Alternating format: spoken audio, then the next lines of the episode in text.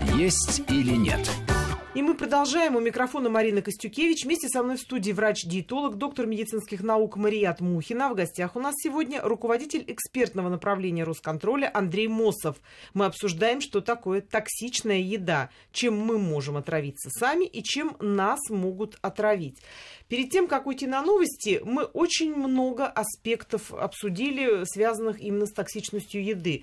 Но хотелось бы напоследок, поскольку у нас сейчас самый последний такой фрагмент нашей программы, хотелось бы обсудить такую проблему, как именно творог, молоко и сыры, связанные с токсичностью. Мне кажется, это те продукты, чаще всего, которые вызывают и нарекания, и опасения. И тем не менее, это популярные продукты, которые люди употребляют практически каждый день, а то, может быть, и по нескольку раз в день.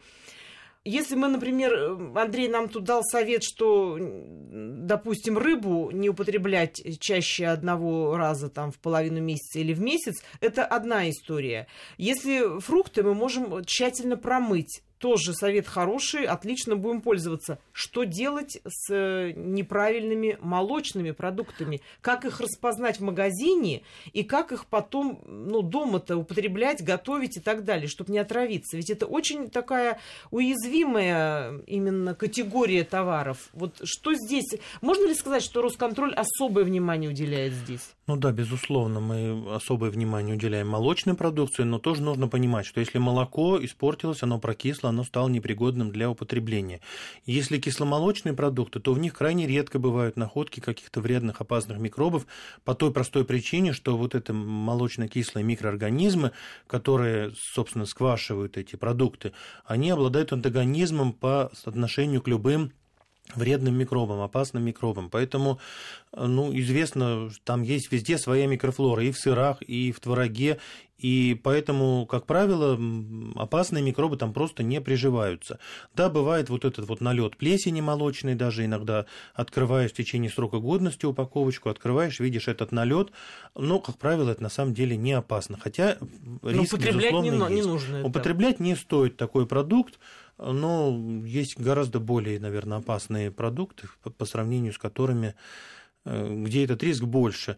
И опять же, вот, ну, острых отравлений не так много. А если мы вернемся к хронической токсичности, то если у ваша структура питания обычная, то вам ничего не угрожает. Если вы любитель там каких-то экзотических морепродуктов или каждый день едите шоколад, то действительно вы можете э, накопить за какой-то период времени избыточную Шоколадом дозу. можно отравиться? Да, в шоколаде, в том же шоколаде очень много токсичных элементов, тяжелых металлов. Но очень много в пределах допустимых, в пределах норматива. Превышения фактов не было. Но если вы едите шоколад каждый день, то вы за год наберете вполне серьезную дозу свинца или ртути. Ничего себе, Мария, а чем ну, это может быть опасно? Ну, это Свинец всегда, или ртуть из Это шоколада? всегда нефротоксичные э, э, а, осложнения, то есть, почки. то есть, да, почки, гепатотоксичные, печень. Мы говорили как раз про молочные продукты. Да, вот На самом деле это как раз же э, большая часть потребительской корзины, которая составляет э, даже те же самые сыры. И вот просто хотелось бы даже дать практический совет, как фальсифицированный сыр вообще да, вот распознать. распознать. Да. Например, за счет э, того, что срок хранения да, мы контролируем. Дальше. Э, всевозможные э, моменты именно фальсификации. Вот мне вот тут говорят про пальмовое масло, это у меня больная просто тема. Я считаю, что его важно очень избегать в продуктах, в любых. То есть в сыре да, он тоже есть? Да, то есть и, и конечно... в может быть? Да, и э, всегда читать, внимательно читать этикетки, все равно это будет указано, э, содержит ли растительный жир данный продукт. То есть вот, вот если эти... слово растительный жир... Дело, что фальсификат там это не указано. А, это дело, что 60% соответственно... товаров не содержат ну, вот не указанные вот в маркировке это, конечно, страшно. Хорошо, но... что вы это контролируете. Да, да но мы, мы вот как раз и говорим о том, что вот Росконтроль нам нужен, чтобы он выявил вот этих всех мошенников. чего-то они боялись или кого-то. Но вот развитие, например, на поверхности особенности плесени и биохимические процессы, они э, всегда э, действительно усиливают, увеличивают токсичность сыра. То есть мы должны понимать, что стоит ли детям покупать плесень, не стоит. Если мы говорим о жирности сыра, выбирайте менее жирный сыр. Меньше тогда вам достаточно, даже если там фальсификат, меньше будет заменителей молочного жира. Марият, а если приготовить э, какие-то блюда с э, слегка подпорченным сыром, срезать эту плесень и, например, вот, сверху мясо французское, что и вроде делает... бы, ну, это же в духовке будет? Да, Мариночка, вот очень правильный вопрос. Это э, сразу э, просто заражение всего организма, потому что э, все-таки плесень, она дает еще споры внутри, и вот эти токсины, они пропа- проникают в весь продукт. Поэтому его важно сразу выбрасывать, потому что э, тысячи градусов, да, разрушение этого афлотоксина. Но вот все-таки глазки, обращайте внимание на глазки в сыре, то есть э, они должны быть во всем объеме, они в центре, э, как, как у... Вот, глазки есть, это вот эти дырочки? Дырочки, да.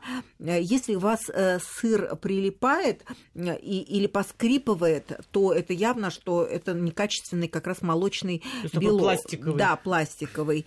А, ну и действительно, э, что там греха таить, в сыры вводят антибиотики. В частности, если вы смотрите срок хранения сыра больше двух месяцев, значит, в его составе есть антибиотик низин, который усиливает срок реализации, увеличивает срок реализации. Мне кажется, сейчас все сыры Поэтому... с такими сроками. Ну, этот антибиотик, он на самом деле есть и в натуральных кисломолочных продуктах. Согласна, но когда его... Ну, это как глютен, он тоже есть зерна. А когда его да. еще и сверху на накидывают, то уже мы говорим о том, что продукт из хорошего, вот у нас и тема да, такая, да, да. Как, как хороший продукт сделать токсичным. Да просто вот увеличьте срок хранения за счет э, увеличения антибиотика. Да, потом ешьте это а, каждый день и все. Э, да, и, конечно же, все-таки масса, э, ну, фальсификация, они же бывают и параметры а, массы, то есть важно тоже очень понимать, сколько вы покупаете продуктов.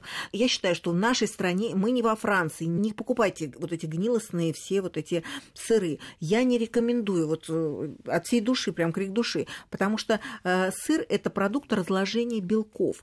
И процесс разложения, он э, всегда э, сопровождается определенным каким-то количеством процессов гниения. То есть лучше да. наши российские сыры, да, которые Конечно, у нас ферментные системы, да, да. да. И вот я считаю, что вот в какой-то степени вот эти санкции, да, они даже оздоровили наше население, потому что мы перестали есть вот эти все плесени потому что ну, да, они у нас видом пока... плесени, да. Ой, вроде бы как это так должно быть, и уже подсовывают когда вот, угодно. когда особенно вот эту плесень, вот э, Рокфор, да, например, выставляют как диетический продукт, то есть гнилостный продукт, он априори не может быть э, диетическим. Это я утверждаю как диетолог просто. Поэтому э, будьте внимательны, не тратьте деньги для, на то, чтобы еще и испортить свое здоровье не могу не спросить о таких продуктах, как, например, мороженое или конфеты. Вот сейчас Андрей сказал про шоколад, очень интересную информацию. Вот конфеты, там тоже очень много пальмового масла и мороженое. Вот мороженое очень часто подтекает, смотришь, его снова положили и подморозили, и уже с этими подтечками люди покупают, потому что дешево, потому что 8 рублей и огромный рожок. Вот тут-то есть какие-то ну, проблемы? Мороженое, на самом деле мороженое, если оно растаяло и снова заморозили его, оно теряет сразу объем, потому что мороженое это смесь, вот этой молочная смесь с воздухом. То есть с какими бы скидками не было, это Ну, если вы видите, стоит. что объем его гораздо меньше, чем там стаканчик, чем коробочка это, то, конечно, такое мороженое покупать не стоит, потому что там там могли размножиться какие-то опасные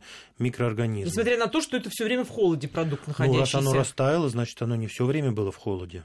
Хорошо, если сейчас вот летом, например, человек покупает мороженое в магазине и идет до дому, вот этот э, путь не опасен? Нет, Сколько? Этот, этот путь не опасен. Не опасен. Не опасен. Вообще микроорганизмы Действительно, участок у потребителя, когда хранится что-то дома в холодильнике, на самом деле наиболее опасно для потребителя, потому что в магазинах все-таки более-менее условия соблюдаются. А вот сколько дома человек, у человека пролежит открытая банка, и куда он там положит э, пресервы, перепутает с консервами, положит без холодильника на, на месяц оставит, естественно, продукт может стать очень опасным. Угу. А То вообще... есть вот здесь внимательно смотрим за собственным хранением. Да, еще вообще читаем этикетку, потому что мы знаем, знаем, что в мороженом в больших количествах употребляются эмульгаторы. Это Е433 и стабилизаторы Е566.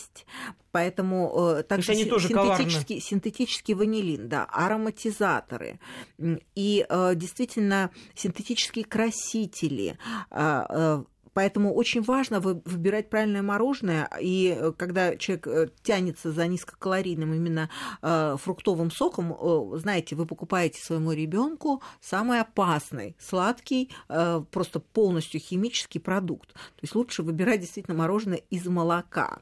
То есть ориентироваться стоит здесь не на цену, она э, а, именно, а на, именно состав, на состав. Состав. Читайте состав. Вообще сейчас вот ваша, в частности, программа, она научила людей э, читать, наконец, этикетки. И тогда мы понимаем, на самом деле, что это. Мы покупаем натуральное молоко или, или тот же самый молочный жир, потому что мороженое – это жирный продукт, или смесь растительных жиров, которые нам подсовывают для того, чтобы э, фактически мы снизили питательную ценность этого продукта э, и использовали и съели еще кучу наполнителей и эмульгаторов. Вот э, поскольку наша программа уже практически завершается, напоследок не могу не спросить. Вот молоко очень часто приходится видеть в магазинах, какое-то стоит в холодильниках, ну вот на полках с холодильниками, а какое-то просто на обычных полках, наряду с печеньями и так далее. Естественно, то, которое стоит на обычных, оно дешевле. И вижу, что пожилые Срок... люди его берут, как правило, очень охотно. Вот... Ну, дешевле как раз пастеризованное молоко, которое стоит в холодильнике, потому что у него... Срок хранения меньше, Срок да? хранения меньше, оно как раз дешевле. А, а то, что стоит без холодильника? Ультрапастеризованное молоко, оно просто... Вот этот длительный срок хранения, бояться его не стоит, он только за счет чистоты микробиологической. То есть там никаких консервантов, ничего там нет. Это просто ультрапастеризованное молоко, специальная фильтрация молока, молока и специальная обработка, которая способствует сохранению пищевой ценности, но делает продукт практически стерильным. Это консервы, любые консервы, вы знаете, могут храниться очень долго без холодильника. Хорошо, что разъяснили. Мария, а вы какое покупаете молоко? Я покупаю э, именно молоко, которое хранится со сроком хранения не больше трех дней. Мы надеемся, что наши советы вам будут очень кстати. До свидания, до новых встреч. Есть или нет?